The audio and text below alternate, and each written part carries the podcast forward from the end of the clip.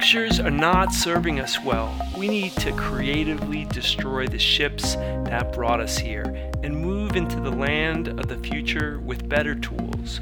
Tools that keep us safer and healthier, that create more wealth for more people, that foster more intimate and rewarding relationships. We need to leave behind what is not working. We need a modern revolution we invite here, they are thinking differently, and we'll tell you where you can learn all about them later, after you have listened to them closely. For now, we don't want to impress you with what they have done, we want to impress you with what they have to say. The Modern Revolution will be podcasted. Okay, welcome to the Modern Revolution. And here we talk about guests who are multifaceted and affecting the world in many positive ways, not just for themselves, but for all of us. In our podcast, we don't spend a lot of time talking about their res- resume. Um, we're not trying to imply that because of their past accomplishments, you must believe everything they say. Instead, we're inviting our guests to speak about their experiences and intentions first and then inviting you to listen closely to them. Should their ideas resonate you, you can learn much more about them and the work they do at our show notes, themodernrevolution.com. Today's guest is modern revolutionary uh, Kimber Lanning. And Kimber, I, you know, I understand you were a multidimensional person, and all the people that we bring here, you know, have many facets to them, and your work is affecting us in many ways. But if I may, what I want to ask you is to distill your mission in the world in some simple terms and a phrase or you know a way to kind of sum it up, you know, kind of wrap it up in a in a single short uh, either sentence or couple of sentences. You know what I'm saying? What how would you do that?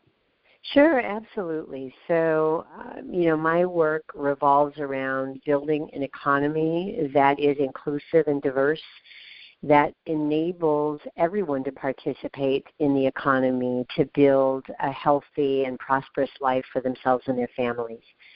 And everything we do touches that uh, inclusive economy work. So you're you're building structures. It sounds like and creating opportunities that um, are touching people that without your work wouldn't have a chance to have these opportunities that you're creating. And uh, I, I, one of the, um, and I don't know if that's an exact paraphrase, but maybe you could kind of tie that into like what what is the problem in the world that you're looking to solve? Like, how can you connect your mission with like what what is the problem you're working on in its most basic uh, element? Yeah, so um, so the American economy is no longer working for the majority of the people. Uh, in fact, Forbes just issued a huge article saying, you know, how the real American economy is doing, and it's not doing well. So the wealthy are doing very, very well, but um, you can see no matter what city you live in, the housing encampments that have um, the encampments that have burgeoned up with uh, all of the homeless people. Uh, we see people working two or three jobs just trying to keep food on their plate. We see enormous swaths of the population that don't have access to healthy food. So our systems are breaking down. And so the issue that I'm trying to get at is is inequity which means that there are large and growing numbers of Americans who who have been excluded from participating in a prosperous American economy.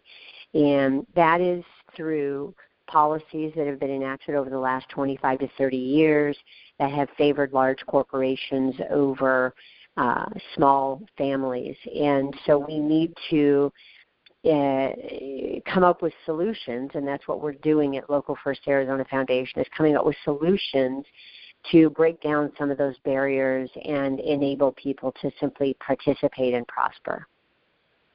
So, as the executive director at Local First in Arizona, um, your observation uh, of the of our local circumstances, um, it sounds like you feel like mirror the national uh, circumstances, and Um, you know, there's a what I'm hearing is that there's a great unfairness that isn't by accident. Um, that there were mechanical um, steps that moved us in a particular direction that has resulted in an unfairness in the society where it sounds like uh, the smaller um, interests, maybe the individual and family interests, perhaps small business interests, have been disadvantaged by um, the policies, and, and perhaps there are other things other than government policies that have happened that have kind of knuckled under um, the little guy, the little guy in the form of a small business or or uh, an individual worker. I mean, is that a good paraphrase or? Absolutely, absolutely. I think that large parts of our population have been disadvantaged, and um, I think others uh, who would call themselves middle class don't realize it's sort of the boiling frog syndrome, and they're working much harder uh, for fewer dollars, and um, and that's happening everywhere. So when we get into systems work, um, we start looking at different ways that um, these problems have grown um, and we look at the policies that have impacted them and then we work on solutions to try to work around or or change those policies. Um, so there are a few different things we could talk about but i think one that's been top of mind for me is um, the way we have seen the banking industry evolve over the last 20 years. Um, and specifically thinking about the lack of access to capital for working class and lower income folks. So um, we certainly can look out in the landscape and see uh, an eruption of check cashing, title loan type places. We call them mm-hmm. predatory mm-hmm. lenders because they're lending right. to people at enormous interest rates. And so a lot of folks mistakenly look at that and they think, well, people have to go there if they've blown their credit score. Um, but what if I told you that wasn't true? What if people had to go there because there weren't any other options? Or that they didn't even know how to get a credit score. Um, so that's what we do is we come in and we assess the situation and figure out what, what, what the problem is that's causing these symptoms. So, with the rate of businesses failing, uh, with people falling into poverty from the middle class, um, we see that a root cause of that is a lack of access to capital. And uh, if you're not a business owner and you're listening, you may be scratching your head. Um, but if you're a business, if you're a small business owner right now in Arizona, we have eight counties where there's no local bank with a local decision maker to give you a loan. So let's just say you are the owner of a print shop that you've been there for 17 years and you need a $30,000 loan to buy a new piece of equipment just to stay competitive and retain your existing clients. I'm not talking about growing or anything, just to stay competitive. There's no one in eight counties in Arizona that's going to be able to give you that loan. And so what happens then is people say, "Oh, see, the small businesses can't stay competitive, and isn't that sad? A print shop closed, and maybe they have three to five employees, and, and people think that's the end of it." And so we're trying to call attention to the fact that it's a much deeper systemic problem that we need to be on high alert to try to retain every small business we can, particularly in our rural parts of the state because they not only provide those three to five jobs in the business, they also keep dollars recirculating in that community when they hire a local accountant or a local graphic designer or website developer. Um, that keeps dollars recirculating and job opportunities in that community. So we need to look very broadly at the implications and then figure out what those solutions are.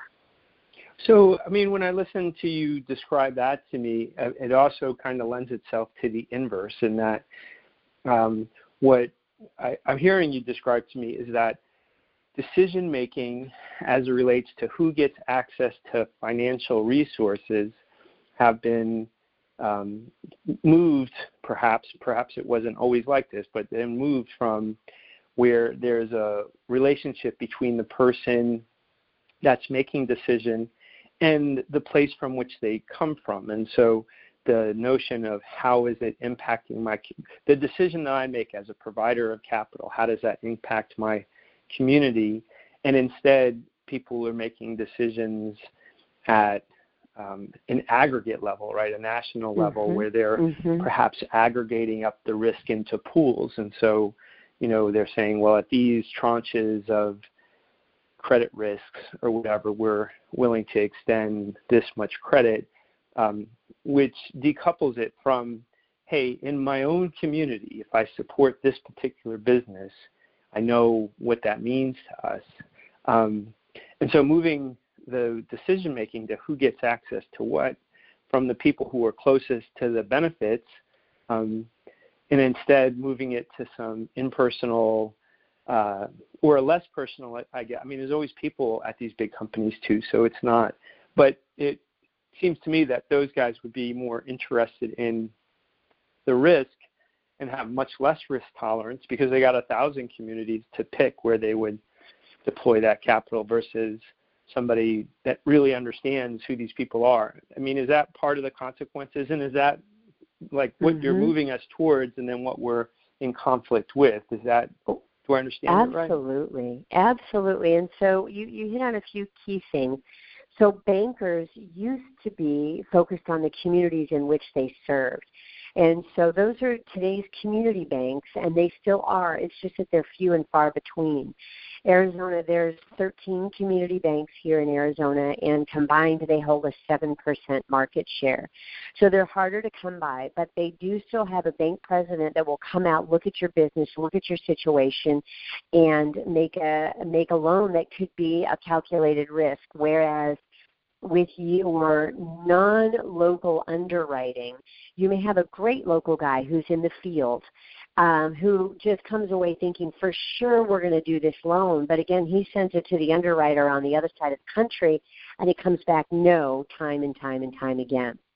And so we've really gone to work at um, moving money. And so what, what we have is a campaign called Move Your Money that encourages businesses and everyday residents to, and even governments to move their money into our community banks where their task, their entire charter is here in Arizona. They are tasked with lending locally. That's how they make money. So our community banks lend money here in Arizona at a four times higher rate than their non-local counterparts. And so um, it's really important that people, everyday folks, understand where their money is sitting is critically important, and they need to make sure that money is in a bank where they know where it's going to be lended back. So another thing just to consider is as the big banks have gotten bigger and bigger ever since the bailout, we we put policies in place that, that are really not too challenging or cost prohibitive to the biggest of banks, but are incredibly challenging and cost prohibitive to the smaller banks. So again, advantaging the large over the small and that's just not smart. We um, we have a lot of economists who are saying the amount of money and resources that we as a nation have deposited just in Chase, Wells Fargo, and Bank of America um, are is way too big and is risky for our nation. Um, and we need to make sure that we are diversifying our funding and keeping it as close to home as we possibly can, which keeps capital being loaned out, which is like oxygen to our small businesses, which are the ones that are keeping dollars and jobs right here in the community. So people need to really understand that difference. Um, one other thing I will just say is that we uh, at Local First we did an assessment um, back in 2009 and 10, and at this time we had 96% of our collective Arizona money deposited in non-local banks, and 76% of that was just in the three biggest banks. And during those two years, those three banks combined loaned approximately $18 million back into Arizona companies. 18 million, which is a, a grossly small number for how much mm-hmm. of their money we actually right. had. And the average loan size was $2 million. And I don't know a single small business that needs 2 million bucks, right? They need 25,000 to 250,000. Um, and so that basically puts a chokehold on Arizona's economy when our money that we've deposited is lent out far, far away from here. So, I mean, in, if the average was $2 million, then we know that there was more, there were loans that were more than $2 million. And so, um, in effect, uh, you know, on, in some sort of average, they made nine bets uh, in Arizona is kind of what I'm hearing roughly mm-hmm. compared right. to if you break down however many loans at 75, 50, 25,000 dollars, how many businesses, you know, you bet against. Um, your pool becomes very broad, uh, and um, perhaps you cherry picked, you know, the nine or ten best businesses that perhaps really what you're doing is giving them a chance to grow, but you're not really there's no incubation uh, for a business that needs two million dollars and and above. I want to take a step back um, from the specific thing, and and, and you're you're stepping up against extraordinary interests and power. You're um, you know what we're talking about here puts you against some of the most powerful influences and in the country and I would argue probably in the world. So uh, sure. that's that's audacious, and it's and I respect that and and and uh, and appreciate that. And so I want to ask you: Is this sort of role that you play in in our local, you know, is really political and, and economic, but you know, this role that you've elected to take, is this the type of thing that you were always um, thinking you were going to work on? Was it incremental, or was there an epiphany for you that, like, hey, listen, there's a, I see this incredible unfairness, and so this is, I'm to, this is my fight. I'm taking on this. Like, we, and maybe it's a combination of both, but maybe you could describe your road to taking on what has to be a pretty intimidating, uh, you know, fight to be in, really. Mhm. Mhm. So, you know, my background is as a small business owner and I happen to be in the music industry, which is really a David and Goliath industry. We are working with Sony Music and Warner Brothers who are constantly stepping all over the small independent retailer in favor of the Walmarts and we were always battling just for a, a, an even level playing field. That's all we wanted. We didn't want anything favored or any um, anything special. We just wanted a level playing field, and so that really um, some of the wins that we had were really shaped me in my ability to deeply understand that the power of small and independent retailers or the power of individuals focused on a shared common goal can topple or re- cause a big the biggest companies in the world to rethink their approach. And that's just it. It's Americans need to be re- reminded that we're in the driver's seat. I mean, we we talk about let's just use Nike. We we want to stop sweatshops. We don't like how people are treated. If you know, 40 million Americans agreed to no longer buy Nike shoes until they stopped their practices, how quickly do you think they would stop their practices? But instead, we continue to buy Nike shoes and complain about the way they treat people on the other side of the world. I'm just using that as an example. It's from several years ago, but the bottom line is we we control that. If if we want to rein in the big banks, there's only one group of people that can do that, and it's the American. It's the Americans, right? We we can actually control that. And so right. um, I really strongly believe that once people start to wake up, they will change their behavior. You know, and I, I joke, you know, in one of my talks, I say, you know, who here is environmentally conscious? And people will raise their hand. Right. And I will say, okay, so you may have gone out and you've bought yourself a Prius and you're a recycler and you've got solar panel, panels on the roof of your home and you're doing everything right. you can.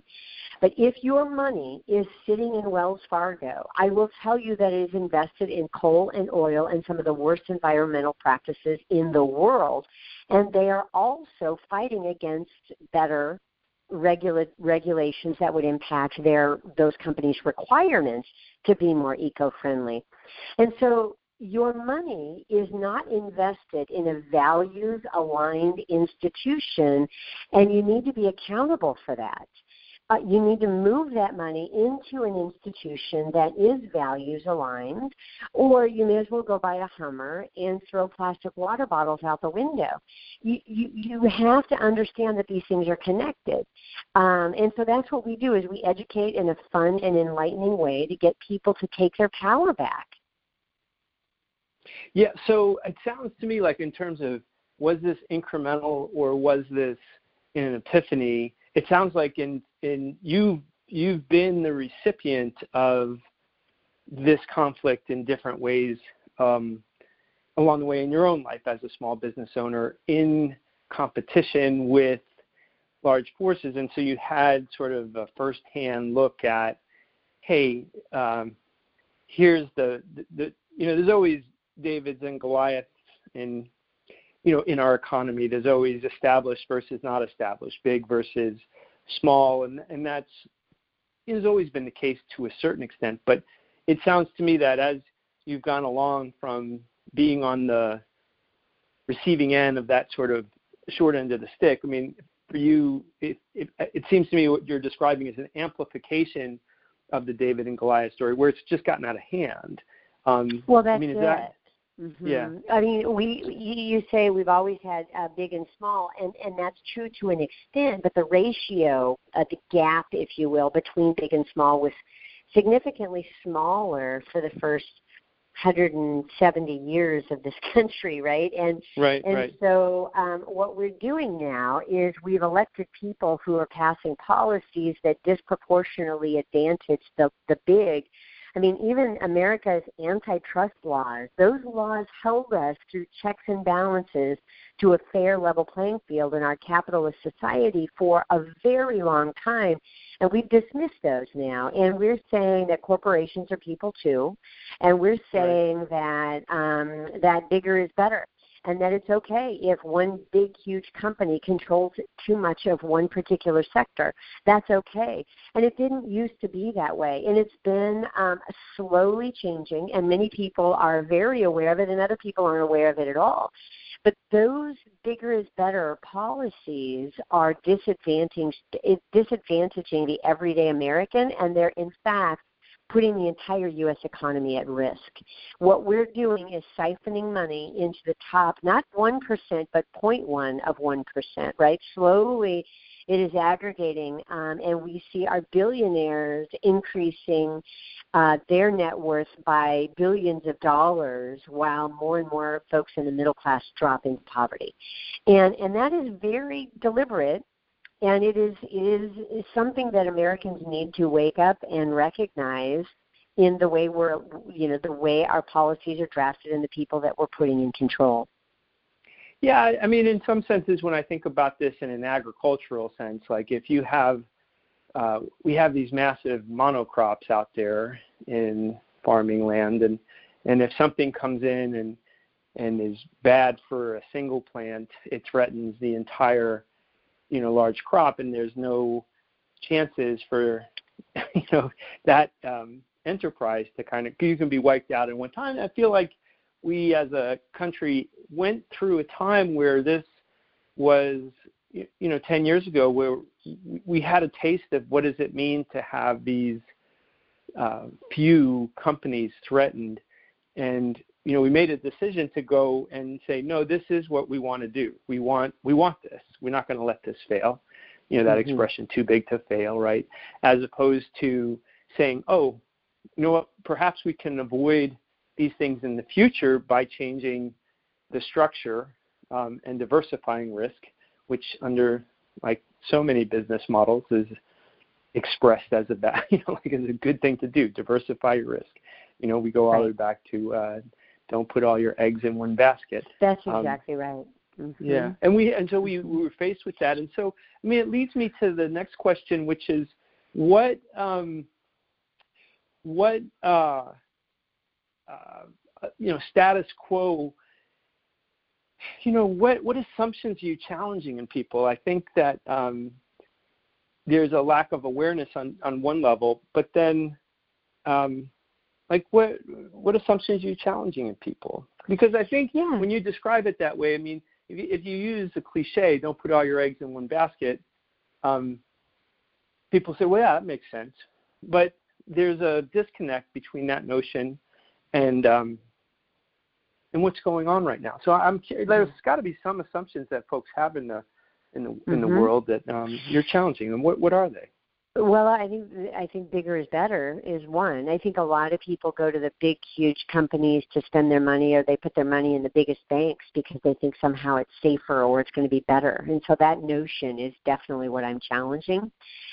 So you know, and, and I think that there's a narrative out there that that actually really bothers me, and that is this whole idea that we as consumers should support small and local businesses because those small and local businesses need us to. And that, that general notion really bothers me because the reality is we should support small and local businesses because our economy fails without them, and that impacts all of us. So it turns out we really actually need mom and pop. So the way I usually describe it to folks is is let's take a company like Starbucks. Starbucks is an outstanding company. They're the best chain right. out there. Um, I'll give you a couple of reasons why. Number one is they pay for the health care of their employees. Now, most big chains don't do that. Um, about 25 years ago, chain stores sort of suddenly woke up and went, wait a minute, wait a minute, wait a minute. You're saying that if we just stop paying for the health care for all of these employees, that they'll end up on the state health care plan and the taxpayers will pay that. They'll pay for it. And that's exactly what we did. So big companies, a company like Staples, 65% of their employees here in Arizona have no health care benefits. They end up on the state health care plan, and that is funded through our taxes. We're, we picked up the bill. Um, Walmart, at their worst, had over 80% of their employees had no health care. They've gotten much yeah, better right. because of public pressure. But we need to recognize those are not cheaper prices. That's actually deferred billing. We're just paying for it in a different way, and it's like attaching to our, our economy to a lead balloon. We cannot get off the ground because all of these companies are extracting wealth and profits up to their shareholders that don't live here for the most part, and in exchange they brought us these jobs where they don't they, they're, they're, they're, there's no future and there's no opportunity for them to uh, to provide health care for themselves or their families. That is not that is not a cheaper price. That is a very expensive price tag. So, so, so yeah, so you're talking about a social price tag where we've um, shifted cost away from the corporation into you know essentially the tax system, which that's right. You know, then cre- mm-hmm. right then creates this environment of we need to raise taxes, and then they're run against well, no, raising taxes is bad, but you know, but well, well we take right. I mean, I mean, there's right. a definite. I mean, put it put puts a natural conflict between well, these are costs that were picked up by business and now are, were picked up by the taxpayer, spreading those costs across everybody rather than an individual company. Am, am I am, am I hearing you correctly? Oh yeah, you're hearing it right, but it's not just about raising taxes. It's about budgets that don't have enough to cover both health care for the massive numbers of people who are don't have that health care, right? This is what happened to us up until about uh, 4 years ago. Um and and money to pay for our parks and our libraries and our fire departments and education right? It's not necessarily that there's always the looming threat of raising taxes. There just simply isn't enough money to go around. And that's what happens when you take large numbers of people and you put them on the state's health care program and this has happened um, around the country so going back to the starbucks example, they pay for the health care of their employees, which is awesome, and that's what businesses used to be expected to do. Um, and then the second thing they do is that they they're not in the business of subsidies. And so when I say subsidies, a lot of people might not know what I mean by that, but I mean that is government handouts in exchange for what they call job creation. but when you explore that a little bit further, take a company like Cabela's. Um, Cabela's is situated out in the West Valley. They were averaging $35 million in subsidies for every store that they opened. Excuse me. Um, and so around the country, they would come in and they would send a team out to convince the city uh, and the economic developers that if we move in here, this is going to be so beneficial to you that we're demanding payment up front. And um, so here in Glendale, uh, they actually managed to get $68 million in subsidies for one retail location. Again, $68 million. And so that money came in the form of uh, free land, uh, infrastructure, so the sidewalks and utility poles and lights outside, outside all were paid for. Um, uh, they also got a 10-year tax abatement. That means if you go in and you buy your fishing tackle and your tent and pay your sales tax, they get to keep it, and they get to keep it for 10 years. And that's money that should have been going in again parks, libraries, fire departments, things like that. So a lot of people, you know, Bass Pro in Mesa got 32 million. Walmart's were averaging 25 to 35 million dollars per location um, for a good 20 years straight. And we at Local First Arizona really wanted to put a stop to that. Um, but also, we wanted to call attention to the fact that a company, you know, like Starbucks, doesn't do, they don't come in and demand subsidies up front. So we, we can't, you know, continue to support these companies that are demanding subsidies and then go home and scratch our heads and wonder where did all the money go. We know where it went. It went to the shareholders of those companies. So and to the to the salaries of the high level uh, yeah, execs right, as right. well. But um, so I use Starbucks as an example because I, I want people to understand I, I am very much in favor of big companies that do good things but Right. even their model, let's think about it a little bit further. So let's just imagine here in Arizona, we've got 50 Starbucks locations. So there's probably a lot more than that, but let's just say we have 50 of them. And those 50 companies, you go in, you buy your latte day after day after day. They have the cost of doing business. And so I will ask us to think about how many accountants, they have a cost of doing business, how many accountants do they employ here in Arizona because they do business here? And the answer is none. How many Right. graphic designers or website developers or payroll Sure. service providers? The answer is none. Those are called secondary jobs, and they make the world go round. All of the Starbucks secondary jobs are in Washington State. Right now, if if we replace those 15 Starbucks locations with 15 independent coffee shops, that means 15 or 50 uh, 50 independent coffee shops. 50 graphic designers had a gig doing a new logo. 15 website developers had a client. 15 accountants or bookkeepers. Right? That's how we keep dollars moving through the economy. And and it's critically important that we understand how that works because Americans have gone out and we have rushed into Starbucks, we've rushed into Cabela's, we've rushed into Staples. You know, we we rush and spend all of our money in these company stores that do not bring value, wealth, or secondary or even tertiary jobs into our communities. So, So- so rethinking let- let me how we're spending our money and Yeah. understanding that spending money with independent, locally owned companies or putting our money in independent, community driven banks or credit unions even keeps more dollars and jobs right here at home and retains that local control where we actually have a shared vision with the decision makers. This is So- our so, community. yeah. We care about Yeah. education. We're going to invest Right. in it here. So, like in terms of the question, like um, assumptions, are you challenging? I mean, uh, in some senses, you're inviting people to have an imagination about something that they don't see really. So, I mean, in terms of assumptions, they may see, hey, listen, I see Bank of America on every corner. I see, um, you know, these big box stores that um, are here in, you know, every community.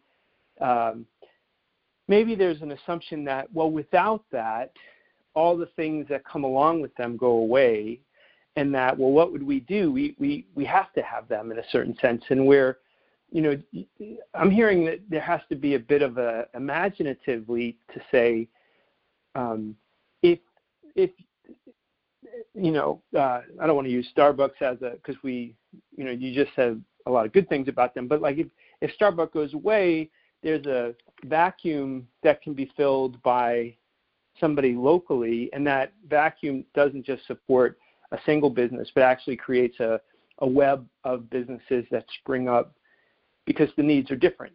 There's right. the, the it's the opposite of economies of scale. It's a you know a lack of lack of scale in a certain sense um, creates a broader network of jobs which get taken away on purpose uh, when you, you build a big company um, because you have one HR department versus you know 50 small companies that have 50 people looking after HR. Of course, it's less expensive um, to go. And so I guess that, that that leads me to my next question, and I and, I think you can amplify your previous statements to answer it.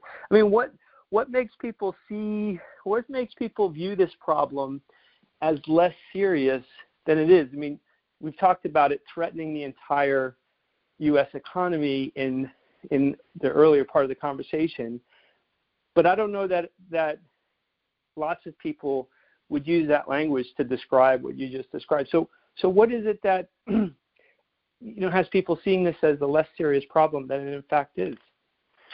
You know, I I think it's a combination of things. One is there are a lot of people who are doing okay right now, uh, and they don't realize um, they may not be doing as well as their parents were at this phase of their lives. But it's a slow boil, and I think that they don't realize um, that things are getting harder and harder for them. Um, I also think we are hit with just an absolute barrage of advertising all day, every day, and it's really shaped our behavior. If I ask anybody in, in the country, why does Walmart have cheaper prices? They would say in unison, because they're bigger and they can buy at cheaper prices, right? They, they, they, they all know that. It's been ingrained in them. But if I said right. it's because they get 25 to 35 million dollars in subsidies for every store they open, and then they right. beat back the pricing of the uh, companies they're buying from until they go out of business themselves. And you know, right. I could give you a million reasons why they're cheaper that aren't related to the fact that they're bigger. Um, people don't they they start to drift off. They don't understand all the complexities of why those prices are cheaper. And then when you start explaining to them why they're actually more expensive, then people right. just back off entirely because it's too complicated.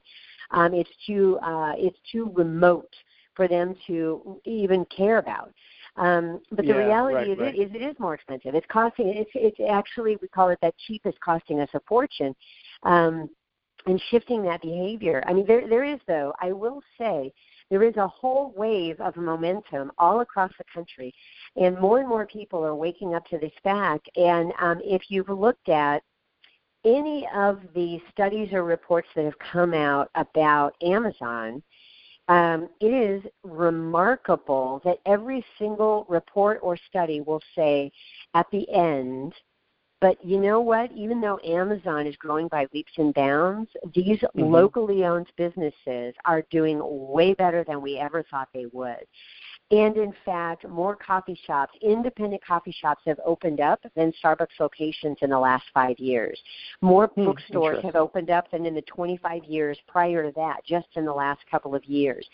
So more and more people are recognizing that local control is way more important than we ever estimated that it was. Um, and this whole notion of economy of scale that we were taught in our government classes in high school actually doesn't apply when the prices aren't necessarily passed on to us. You know, it's not cheaper to buy a latte at Starbucks. It just it just isn't. So we need to really analyze these things that we've been taught uh, over decades of business courses and start thinking about how it's impacting us locally. Yeah, that and and I think you know, and I listened to you describe that, I mean, that's uh, there are subtleties in what you just said that require a level of understanding and a level of curiosity and interest that takes um, some effort. So, in terms of like, well, why do people not see this as more serious than it is? Is that there's a certain lack of visibility into the things you're describing. When you talk about subsidies, um, that's a negotiation between people who or making pretty sophisticated decisions um, that for a person walking into Walmart going, well, why wouldn't I, I shop here? Because my individual economy is positively affected. But um, taking a step back and and saying, like the coffee shop example is different, I think, where the prices might um, be marginally different uh, for a latte, um, whereas you know some of the other stores there might be big differences, and so people's personal personal economy for that moment might trump the the bigger picture that you're describing, which makes it, in my mind, um, complicated. And then, uh, and, and complicated is always harder to get, you know, bigger groups of people oh, to understand. sure. Mm-hmm. You know, but mm-hmm. but I but I think what you're doing is creating benefits around um, the the the you know why because I, local heroes, local connections, I think uh, feel it's a different call to action. If someone like feels, hey, of course I want to support them. Maybe I know them. Um, I mean that uh, that call to action might back its way into solving some of these big big problems that you're you're describing, and that, which which leads into the the next question, which is if you and you've given us some choices already, but if you're going to suggest a small behavioral change that would align somebody with your vision, um, what's the what's the first thing you would say to them? Like what like what's the first step along yeah. dealing mm-hmm. with this? I, you know, and I really think that some of the things that you just said are, are key to why Local First Arizona has been so successful. Um, and and the first one is there's nothing good that comes from making people feel badly or guilty about the choices that they make every day. Um, we are certainly not here to say you're a bad person if you choose this business or that business.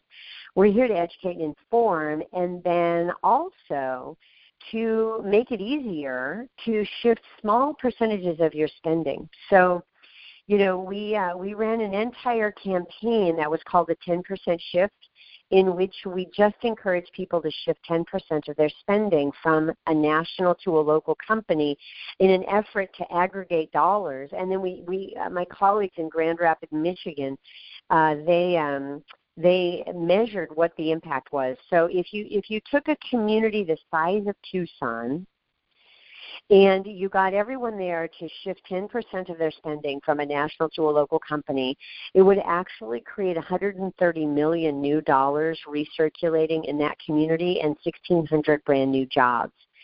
And um, so we took that campaign out into the community and showed people look, you can even shop at Walmart and still impact your local economy by buying Hickman's eggs or Shamrock dairy products, etc. It's it doesn't mean that you have to go to a mom and pop for everything starting tomorrow. That's not realistic. But knowing those homegrown brands and even asking your big retailers to choose those brands. And if you're a fan of American made, you know, educating and informing. If you're at Staples, Avery is still an American company, and they're competing against right. all non-local. So educate, inform, make wise choices that keep dollars recirculating in the community as much as you can. Um, and, and all of those choices stack up to a variety of different things. You know, a lot of folks think they're um, that it's really clever. Back in Arizona, when Amazon wasn't even collecting sales tax, people thought, well, this is great. I don't even have to pay sales tax anymore. You know, and I was having a conversation with a woman one time where she was so proud of herself for doing all of her holiday shopping on Amazon and she hadn't paid any sales tax. And I looked at her and I said, You know, that's interesting. Isn't your husband a firefighter? And she said, Yeah, he is. And I said, Well, those, those sales taxes actually pay his salary. Aren't they laying off firefighters, you know, right about now? Because this was during the recession. Well, her face right. just paled. It's, it certainly isn't that she wants to bankrupt the fire department. It was that she never thought about where those dollars go when she spent them. And so we yeah. encourage people to yeah. just make small behavioral shifts rather than trying to pitch, you've got to change everything tomorrow.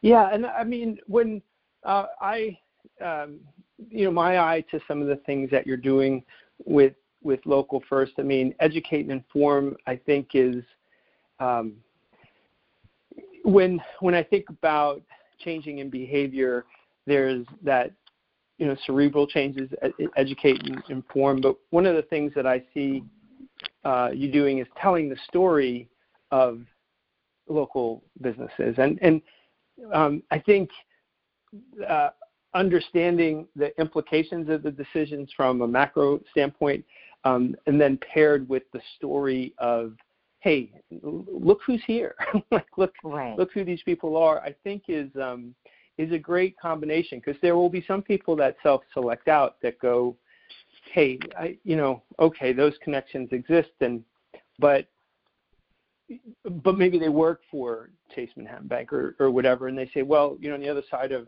this is well, I have a job associated with these, you know, this company, um, and which you know, I mean, makes for a natural conflict. But uh, when we talk about my question in terms of a small shift, if hey, you connect to the story of these local people doing good things that, you know, um, you have an outsized impact by going and shopping with them.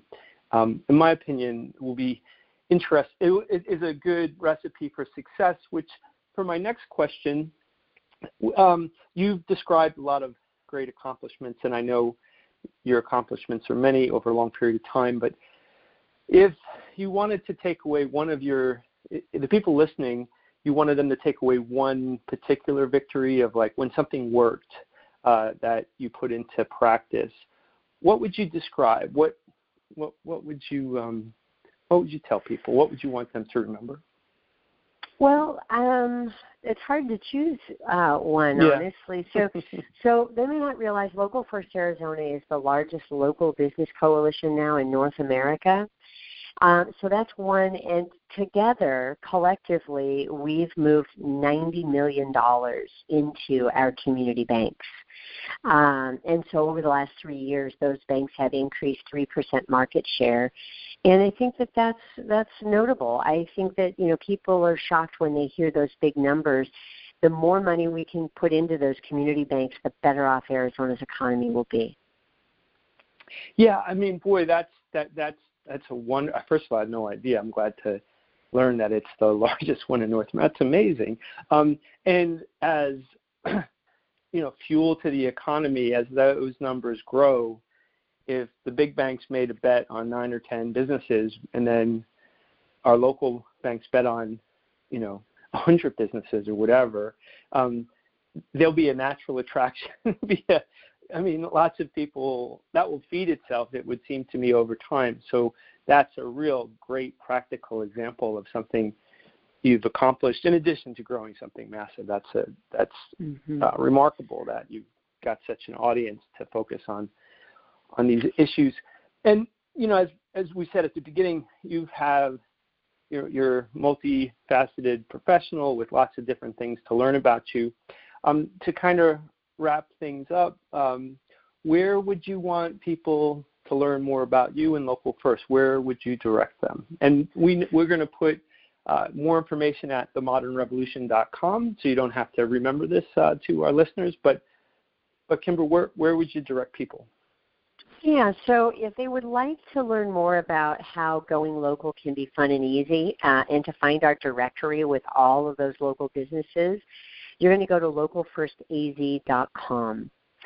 And then, if you're mm-hmm. interested mm-hmm. in exploring more around how we're working to create a more diverse and inclusive Arizona economy, visit localfirstazfoundation.org. And that um, that will really begin to look at the next layer of how we're doing this work and the successes we're having there. Well, okay, terrific. I um, those, those, that website, those that information, we're going to put on the modernrevolution.com, and I would encourage you, for the folks that are listening, to to go explore um, all of the different resources that uh, that are encompassed in Local First AZ and um, .com. Uh, you know, I'm really grateful that when I've looked at that website, it's an easy place to navigate, and there's a lot of amazing information. Um, so as we Good. kind well, of, as we, yeah. yeah, it was great. And we're my wife is a naturopathic uh, physician, Dr. Maggie Garvin, and her uh, naturopathic business is is local to Chandler, and she's a member. My health and wellness company, Well Run Life, is a is a member as well. So Oh, we are, par- par- yeah, we are a participant.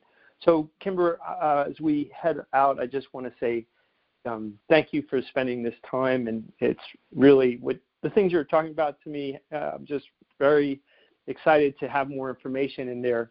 Um, very practical to my life. We we talk a lot about the food system in particular and moving things more local, and there's a lot of analogies on the the business and the financial side to what's going on in food as well. Um, so it's really great to have these other metaphors uh, as a way for me to understand where we're at as a society more completely. So thank you very much. Okay.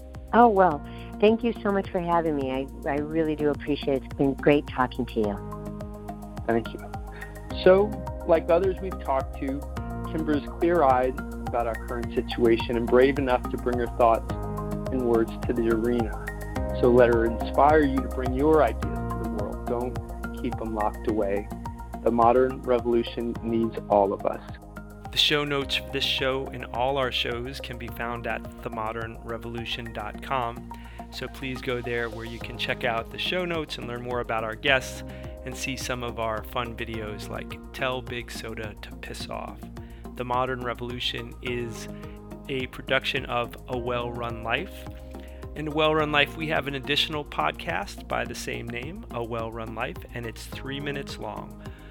And should you be interested in some of our additional ideas, Peter Deely, myself, I have a book called The Leadership Miracle, and it's 35 minutes, and it's on audible.com for $3.95, so you can check us out there as well. Thanks for listening, and we'll catch you at the next episode. This podcast sounds a little bit better on the podcast player Castbox. In fact, I think of it as podcast bliss. They've been a great supporter of ours through this podcast and our other podcast, A Well Run Life. And so if you haven't checked out Castbox, we encourage you to do it today.